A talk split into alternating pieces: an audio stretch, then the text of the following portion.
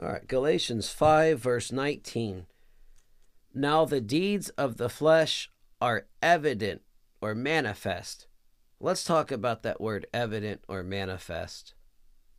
That word evident or manifest means shining, apparent, public, manifest openly, known abroad, outwardly appearing, open to sight, visible. It's the idea of shining forth, not hidden, and also spread abroad. This is something good to understand. So my kids are young right now. They're 3 and 4 years old. And one of the cutest, most adorable, but also kind of hilarious things is they'll put a blanket over their head and they'll go, "Daddy, where did I go?" And I'm like, well, obviously they're right there in front of me, but they've covered up their own eyeballs. And since they can no longer see me, in their mind, perhaps I can no longer see them. They have this belief that when they simply close their eyes to reality, that they become invisible to reality. So there's this unique thing when we get caught in sin. And one of the things, whenever we're caught in sin, which is often these works of the flesh that we're going to go into after this, is sometimes we feel like we're invisible. I might think, hey, I've got a secret alcohol addiction or a secret porn addiction or some sort of secret thing going on that I do, when I'm hidden and alone at my house where no one else is out there. And we think somehow it's hidden or it's not manifest. And yet this is false. It's actually quite apparent. What happens when we get into a lifestyle of sin, or we get caught in sin, or the works of the flesh, is it's like this veil that we put over our face, just like my kids when they throw their blankie over their face and they think, I can't see them anymore. And yet, I can see them as clear as day. It's apparent. They're right there in front of me. There's no hiddenness. But in their own mind, they can't see me because they've put a veil over their face. Well, sin is like that blankie that we put over our face. And what goes on is it's not that nobody else can see us, because Scripture declares that those things are evident and manifest. It's that we simply have blinded ourselves so that now we have trouble seeing. Scripture declares, "Blessed are the pure in heart, for they shall see God." And the issue with both sin and the works of the flesh is they're actually trying to take away our purity of heart so that we can no longer see God. It's not that God is condemning us and judging us every time we fall into sin. It's that we're literally putting a veil over our face so that we can no longer see Him. This is why it's important to walk by faith and not by sight. Faith comes by hearing.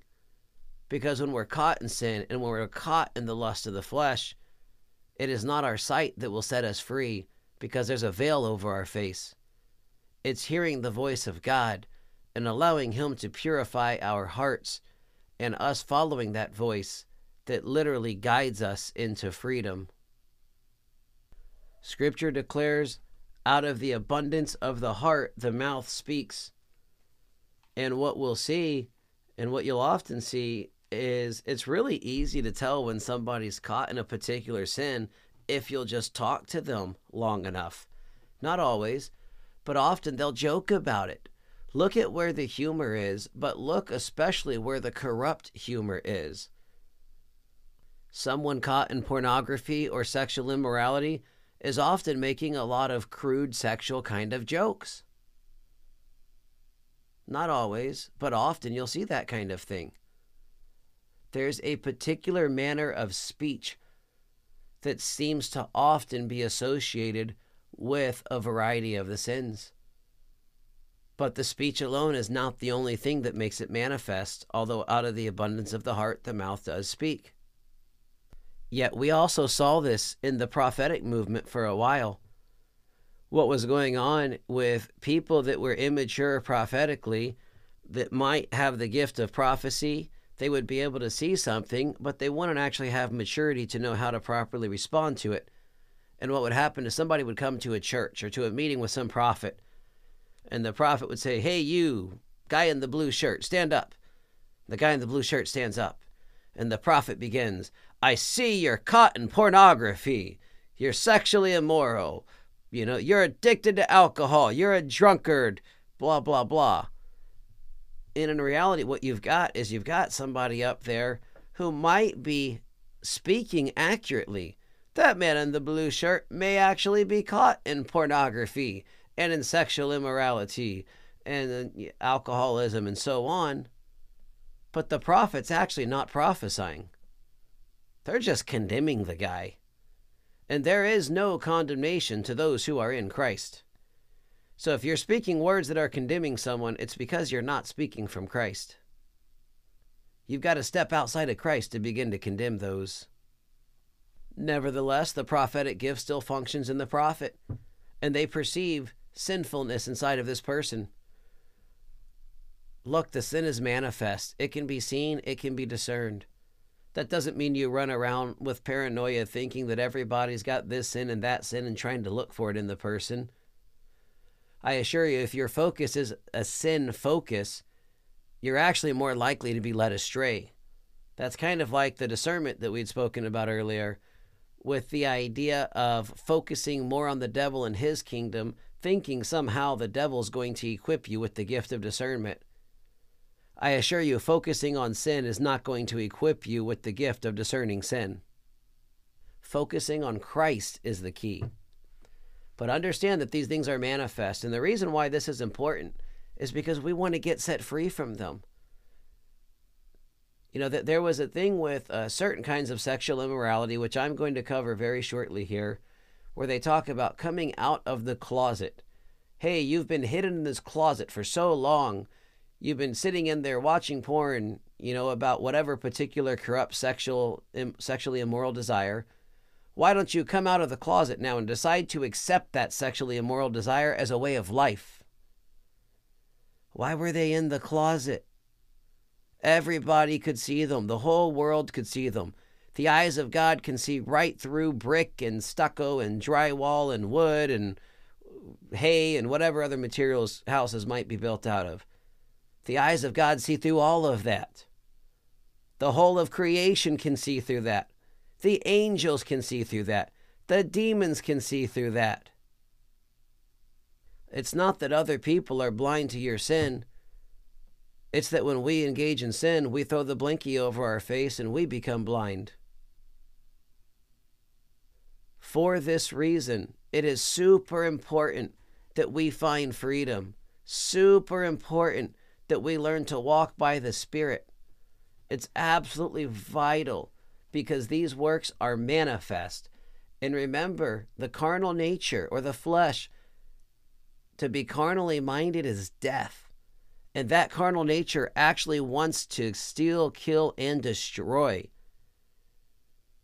I have heard someone say, with things like alcoholism and pornography, that it'll take you farther than you want to go, and it'll keep you there longer than you want to be there.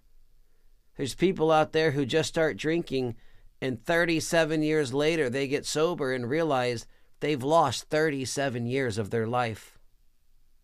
Same with internet pornography addictions. They hop into pornography or sexual immorality, and it's like a prison. It's a prison that offers a temporary thing that seems to maybe feel a little bit good. And yet 38, 55, 72 years later, maybe you get set free from it, or maybe you never find freedom.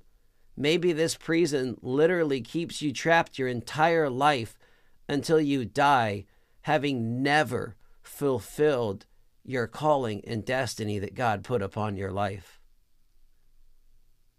This is why it is so vital that we find freedom from the Spirit of the living God, because He is the only one that will empower us to walk into the fullness of our callings and destinies and purposes.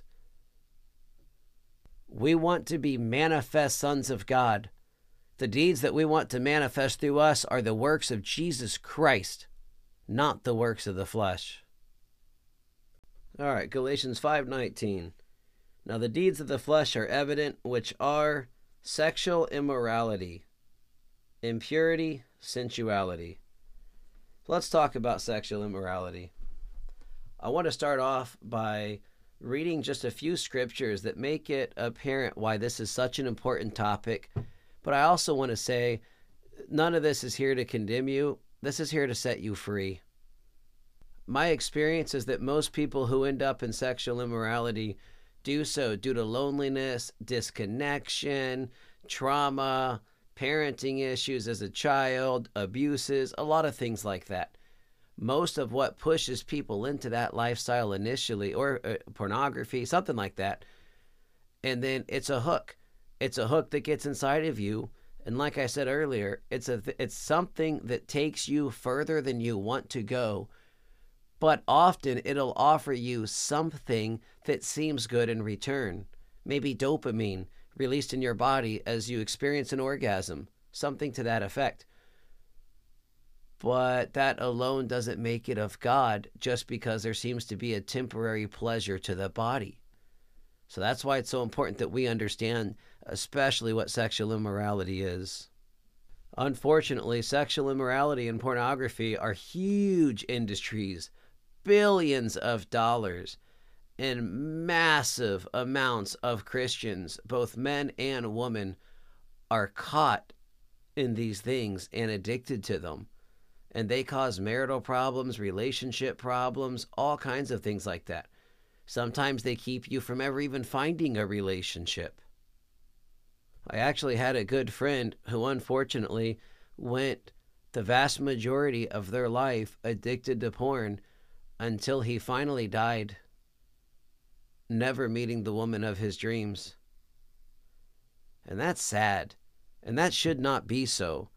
And he was a man of God. He just never found freedom. He didn't know how to find freedom from it. So the first scripture I want to read is from Romans chapter 12. We're going to start at the first verse. I appeal to you, therefore, brothers and sisters, by the mercies of God, to present your bodies as a living sacrifice, holy and acceptable to God, which is your spiritual worship. Do not be conformed to this world, but be transformed by the renewal of your mind, that by testing you may discern what is the will of God, what is good and acceptable and perfect. So we see right here in Romans, we're literally being told to present our bodies as a living sacrifice. Our actual body, that includes our body parts and what we do with our body and our body parts. And then the next verse, we always hear about this, don't be conformed to this world or be transformed by the renewing of your mind. But you notice right before that is presenting your body as a living sacrifice that's holy and acceptable. Those two go together. We have to learn how to become a living sacrifice, not presenting our bodies to fleshly works or fleeting pleasures, but rather how to present our bodies to God. And we find the ability to be transformed by the renewing of our mind. My quick encouragement to you here is, if you have found yourself stuck in something where you're presenting your bodies not as a living, holy sacrifice to God, maybe you're stuck in pornography, maybe you're stuck with drug addiction, although I'm talking more about sexual immorality here, but anything that happens to be the flesh or the body being presented in a manner that is not holy, ask the Lord for a desire for holiness. Cry out to the Lord and say, Lord, give me a desire for holiness. Maybe you don't even have one. One of my favorite prayers, and it's also my most annoying prayer, but it's one of my favorite prayers, is where I come to the Lord and I say, Lord, I know that I should desire this, but I don't. So I need you to change my desire to desiring you. Maybe I don't even want to pray that. And so I come to the Lord and say, Lord, I know that my desire should change to holiness. I should no longer present my body to pornography or sexual immorality, Lord. But what if I don't even want to have that shift? And I come and I say, Lord, you've got to change my desire for my desires. Shift me at my core so that I change to desire you, Lord. Make it so that the genuine cry of my heart is for holiness and purity and freedom. 100% of the time, I have found the Lord is willing to change the desires of my heart to line up with his, if I will just come and surrender and say, Lord, I don't even want to give this lifestyle choice up. You've got to change me to make me be willing to give this lifestyle choice up, so that I can give it up to come to you, because I really want you more than I want this lifestyle choice, but I'm stuck in it. Set me free, Jesus. And he is faithful and just to cleanse us from all of that unrighteousness and forgive us our sins and bring us onto a journey of freedom. So that's my quick encouragement.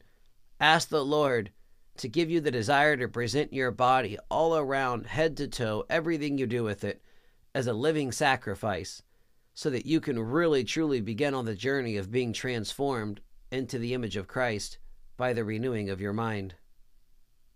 The next verse I'm going to read is from Revelation chapter 21. And I'm just going to tell you, I'm not a hellfire and brimstone kind of preacher. There's been plenty of those guys out there. But there are a number of warnings about sexual immorality in the scripture. And I think it's at least good enough to be aware of those so that sometimes if we need, maybe we can use those as just a little bit of a wake-up call to kind of light a fire, if you will, to give us encouragement to pursue holiness at a greater level. So Revelation 21, starting at verse 5, and he who was seated on the throne said, Behold, I am making all things new. Also, he said, write this down, for these words are trustworthy and true. And he said to me, It is done. I am the Alpha and the Omega, the beginning and the end. To the thirsty I will give from the spring of water of life without payment. The one who conquers will have this heritage, and I will be his God, and he will be my son. But as for the cowardly, the faithless, the detestable, as for murderers, the sexually immoral, sorcerers, idolaters, and all liars, their portion will be in the lake that burns with fire and sulfur, which is the second death. I want to point out a quick contrast between verse 7 and verse 8. So verse 7 says, hey, if you conquer, you've got this heritage. I'll be your God and you'll be my son. I'm reminded of John chapter 1, where it says, to them who believed in the name of Jesus, he gave the power to become a son of God. Not you were automatically transformed into it instantaneously, but you had the power to become a son of God. That means you have the power to embrace holiness and purity and begin a journey of learning what it means to walk by the Spirit and not the flesh. But verse 8, you see in verse 8 here, Revelation 21:8, a number of these things actually line up with what we see in Galatians 5 as the works of the flesh. We see murderers, sexually immoral, sorcerers, idolaters, and so on. But sexually immoral is in this list. It's also listed as a work of the flesh. Again, I'm not a hellfire and brimstone guy, but I will say, should this not be metaphorical verse here in Revelation, and this be a legit, a literal verse, I don't want to end up in some lake with fire and stuff. I want to be that verse that says he's going to be my God and I'm going to be his son. So we need to take serious just this warning about sexual immorality, because that thing I said about it'll take you further than you want to go, it might take you all the way down to fire. just another thought of potential caution. Again, not hellfire stuff, but I'm reminded of that verse in Matthew where Jesus says, "Not everyone who says to me, 'Lord, Lord,' will enter the kingdom of heaven, but he who does my will. Many will say to me in that day, 'Lord, didn't I prophesy in your name? I healed the sick. I cast out demons. I did miracles. I did super awesome Jesus-looking stuff.'" And Jesus says, "Depart from me, I never knew you, you workers of lawlessness or sin or iniquity." It is very possible to be spiritually gifted and yet still walking by the flesh, which is what Scripture declares is death. And so I think the key to overcoming that, so that we never, ever, ever find ourselves in that potential spot of this lake of fire, or of thinking we've done so good for Jesus and Jesus saying, "I don't even know you, man. Get out of here." I don't want that for anyone. And I believe the key is learning the Spirit-led life, to learn to overcome all of these things. You'll know when you're on the Spirit-led life because you will overcome all of the works of the flesh. All right, I want to skip over to 1 Corinthians chapter 5. This is a chapter worth reading because the whole thing is about sexual immorality and how it defiles the church, and how those who are caught in the sexual immorality should be kicked out of the church. Now, I don't know that that's referring to just any sexual immorality. In 1 Corinthians 5, it was referring to a guy that was hooking up with his stepmom, basically. You know, Paul says, hey, even the world doesn't do this kind of stuff. This is ridiculous. Kick that guy out of the church. But if you go down to verse 9, it says, "I wrote to you in my letter not to associate with sexually immoral people," not at all meaning the sexually immoral of this world, or the greedy and swindlers, or idolaters, since then you would need to go out of the world. "But now I am writing you not to associate with anyone who bears the name of a brother if he is guilty of sexual immorality or greed." Scripture declares we should not even eat with such a one. That seems like a pretty strong warning. Well, part of the issue is so much of the church is caught in sexual immorality. Look, if we kicked all the people out of the church that were sexually immoral, like right now, or that associated with the sexually immoral that were in the church, how much of the church do you think would disappear? I bet it would be a pretty large number. How many pastors would be gone? Probably a number higher than we would expect. Now, I'm not calling for everybody stuck in sexual immorality to be thrown out of every church, but I am calling for everyone to find freedom and purity and holiness and begin that pursuit again. If you have lost sight of that pursuit, if you have exchanged the pursuit of God with the pursuit of an orgasm, you've got to get back to purity and holiness. This is the reason why we see so much of our society going downhill, is because they're just pursuing what feels good to the body, as opposed to pursuing the Spirit of Christ. Remember, Romans 8:13 says, "If we live according to the flesh, we will die." That includes pursuing just sexual immorality. That's living according to the flesh. "But if by the Spirit we put to death the deeds of the body, we will live." Well, we want life. We don't just want to quote a verse that Jesus came to give us life and life abundantly.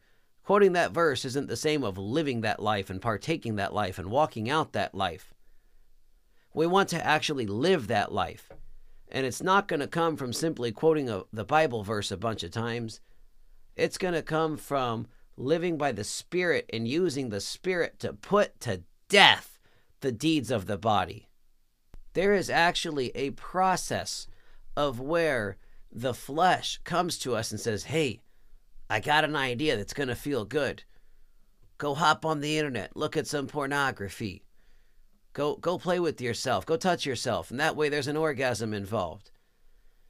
It literally shows up and presents to you this idea inside of your mind somewhere where you may, if you've already given yourself over to it, you may impulsively respond thinking, "That's a great idea. I'm going to do that as soon as I get home tonight," or whatever opportunity you got. But if you begin to recognize that voice coming to you saying, "Hey, I got this idea. You should go look at porn. Your first response should be, who's saying that to me right now? Who is that? Holy Spirit, is that you? Are you telling me to go look at porn? Jesus Christ, are you and me right now telling me to go look at porn? Who's telling me to go look at this stuff right now? And what you find out is it sounds like you. You might even think it's you, but it's the flesh. It's the old man. It's a habit. Still a programming, if you will. And you've got to take and interrupt that program. You've got to use the Spirit of God to put to death the deeds of the flesh. Putting something to death is often a violent act. It's not, you know, it's not always a kind thing. It's not like the carnal nature is going to show up and say, hey, you, go lust right now. Go do this thing. Go be sexually immoral. And you're going to say, hold on, let me bust out the lethal injection needle or something. It's not always like that. You may actually have to put to death this thing and say, look, I know that's not the Holy Spirit. I know that's not Jesus Christ. I don't care how good it might feel to my mind or my body to go and commit sexual immorality. I'm not living according to my mind and my body. I'm living according to the Spirit of the living God who is within me. And I'm going to stop and I'm going to listen. I'm going to say, Jesus, Scripture says, submit myself to God and then resist the devil and he will flee. That sounds like the devil coming at me right now through my carnal nature. So Holy Spirit, I'm going to submit myself to you right now, even if I've had this addiction for years. I'm going to stop right now and I'm just going to say, Lord, I need your help. I need your freedom. I don't want to fall back into this addiction. I don't want to be like that guy that spent his whole life stuck on the internet until he died and never found the true love that he was looking for. I don't want that. I want your freedom. The Spirit will speak to you. The Spirit of God will set you free, but you've got to turn to that Spirit every time, every moment. And I'm going to tell you, when you're caught in something, some sort of sinful habit, we'll use sexual immorality since that's still the one. So let's say you're caught in some sort of sexual immorality, whatever it might be, pornography, homosexuality, adultery, something like that. We'll get to the Greek here in a little bit for what that word means.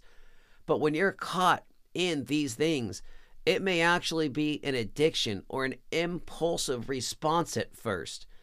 It's kind of like the people that train in martial arts or kung fu, and they've just got those instinctive martial arts responses. Somebody comes for a punch and they're already blocking without even trying. It's programmed into the body. Well, that's the issue, is sometimes that carnal nature is programmed into the body. And so it shows up and it's got the hooks and it says, hey, go get on the internet, go look at porn. And you instinctively, just your body begins to respond. Yeah, your mind's, yeah, good idea. I'm going to see some hot stuff, whatever, on the internet today, blah, blah, blah. You've got to stop.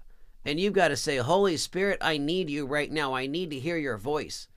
You've got to learn to interrupt the process. Hey, God, I need you. I'm going to close my eyes so that I can see through your eyes. Because if I open my eyes, I'm just going to see the stuff on the internet. So, Lord, I'm going to close my eyes and I'm going to listen. Speak to me, Jesus. Talk to me. Show me this circumstance through your eyes, through heaven's perspective. Who do you say I am? You want an even better one for beginning to really free yourself from sexual immorality and porn. Start learning to hear the voice of God. Start praying the God's heart for people and then say, Lord, what's your heart for this person? Hey, Lord, here I am staring at some pornography on the internet. Lord, what's your heart for that woman and that man that are here on, you know, on the computer, on the video, on the whatever? What's your heart for those people? How do you see them right now? Let me tell you, when you begin to get the heart of a loving father for the people you're looking at on a video or the internet, it is so hard to maintain a sexually immoral lifestyle because love comes in. The love of God comes in and begins to shift you. All of a sudden, what you're staring at is two people who are caught. They're trapped. They're literally slaves to the carnal nature and slaves to the flesh. They're literally being killed by it. and they don't know because the flush is offering them just a quick release of dopamine and a fleshly thing that feels good in exchange for their death. But when you step into the heart of God, to the love of God, it begins to shatter the chains that bind you. Because when you begin to see through God's eyes and through heaven's perspective, it lifts you out of the carnal nature and into the spirit.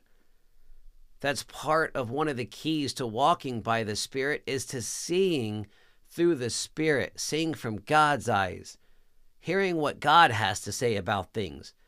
That's why faith comes by hearing, and that's why we walk by faith and not by our own sight. We've got to walk by what God says, and God's going to speak from his perspective and what he sees. So going over to the Greek for a little bit, the word sexual immorality in the Greek is actually the word porneia. Porneia. I mean, it's literally where we get the word porn from, or pornography. The word includes harlotry, adultery, incest, fornication, illicit sexual intercourse. It's the idea of idolatry, the association of pagan idolatry with doctrines of Christianity. Why idolatry? I'll tell you why from a spiritual eyes perspective. You keep your spiritual eyes open, and here's what's really going on. There's this voice that shows up and it says, hey, you, I want you to go look at some pornography tonight. Or, hey, what about that hot girl you saw at the mall today? You should go think about her later tonight and touch yourself. Who is that voice? Who is coming to me telling me to look at pornography? Who's telling me to go commit adultery? Who's telling me to go and ponder these thoughts? Is it Jesus Christ? No. So I'm obeying another master, someone other than God. That's why it's idolatry. We're literally having another God before our God.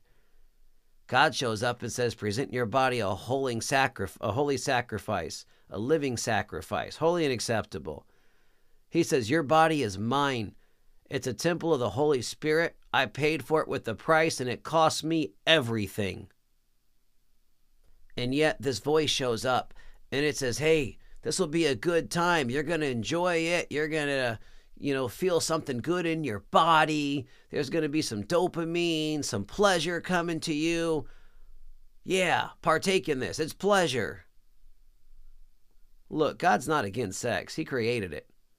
I mean, I'm going to point this out in case you didn't figure this out already, but God created the orgasm. He created the body parts that have that. He created the nerves. He created the experience. Literally, it was God that created it. He understands that it feels good, and he intentionally designed it that way. But there's a corruption that comes, and this is that knowledge of good and evil where both the flesh and the devil use these to deceive people. It's the wrong tree. You got the tree of the knowledge of good and evil and the tree of life, and the wrong tree shows up and says, hey, this feels good to your body, right? It feels good. Why don't you do what's good? It's good. It's good to have some orgasm. It's good to have some sex. So here, go have this corrupt version of it. Well, wait a second. Is this the Spirit of God? Am I honoring to God? God gave me a wife. Why do I need to go hop on the internet or think about some other girl? God gave you a husband. Why do you need to think about some other dude or hop on the internet to look at stuff? For those who are married, it also doubles up as a trap, because what it's trying to do is get you to take your focus off of your spouse. There's a lot of people out there who have had issues where one of them is caught in pornography. It's not always the husband, believe it or not. I've gotten to counsel a lot of people whenever I was in the legal world, and I used to be a family law attorney. And I've gotten to see a lot of situations where both the man or the woman would be caught in sexual immorality, in pornography, in affairs, and all kinds of different lifestyles. And it often started with just the carnal nature showing up and saying, hey, I got an idea. It'll feel good. And what's been going on is this idea gets planted in their minds and they begin to dwell upon it. They meditate on it. Ooh, oh yeah. Oh, that sounds like a cool idea. And they just think about it. It's consuming their thoughts because they're not taking every thought captive to the obedience of Christ and saying, Christ, is this your mind? I got the mind of Christ according to Scripture. Is Jesus thinking about committing adultery right now? Is Jesus thinking about hopping on some pornography right now? No, he's not. I guarantee you he's not. But if we don't have the discipline to come to the Lord and say, Lord, is this you? Then what happens is we might just start thinking about those thoughts and they just come at us aggressively because Satan knows where he's got some hooks in us. And so next thing you know, I got people in my divorce office over here, years ago in my family law office talking about, hey, well, here's how it started. It started with pornography. It often starts with pornography. People watch something that just seems normal, and next thing you know, they're clicking on this other video that's a little bit abnormal. And a year later, they're trying to get their genitals chopped off and mutilate their bodies because they've spent so much time watching pornography that's all kind of weird and corrupt that they're beginning to identify with it. And then there's a whole crowd of people saying, yes, be carnal, be prideful, exalt yourself above God, present your body a living sacrifice to the carnality and to the devil, the guy that comes to steal, kill, and destroy. You don't want that. You don't want to get caught in that. As I said, it will take you further than you want to go, and it's literally trying to murder you. It's trying to kill you. And it's offering you a fleeting orgasm experience or some dopamine release, which comes with that. It's offering you that in exchange for your murder. Just your murder is slow over the course of time. This is why it is so important you overcome these things. You have to overcome sexual immorality. It is rampant in our culture, at least in my culture. I live in America, and it is rampant. Everywhere you go, you see people using advertisements that are very much geared towards sexuality to try to sell everything. I get on a website to look at a new pillow, and there's some half-naked girl sitting on the advertisement. Like, why do I need... I get it, they're laying on a pillow, but you don't need a half-naked girl to sell pillows. You can just have a nice pillow to sell your pillows. I get on the website to buy a towel. Why you gotta have a naked girl with the towel barely wrapped around her? I try to buy some cologne. Why is there a half-naked girl sitting next to the dude while I'm trying to buy the cologne? It is rampant in this culture. Absolute rampant. And it's because it's got a hook in the carnal nature, and we are such a carnal society. There's even carnal Christians everywhere who are right into this lifestyle and into this stuff. And it is time that we come back to holiness and purity. The only way we can be transformed and walk by the Spirit of God is to come back to holiness and purity with the Lord. We need this so bad in our society right now. Our whole society needs this right now. And it starts with you. And I promise you, if you're the person who's struggling, you're the person who wants freedom from porn, freedom from lust, freedom from sexual immorality. You want to live according to the Spirit of God. I promise you, the Spirit of God will meet you. Just cry out to Him from your heart to set you free, and you will be set free indeed.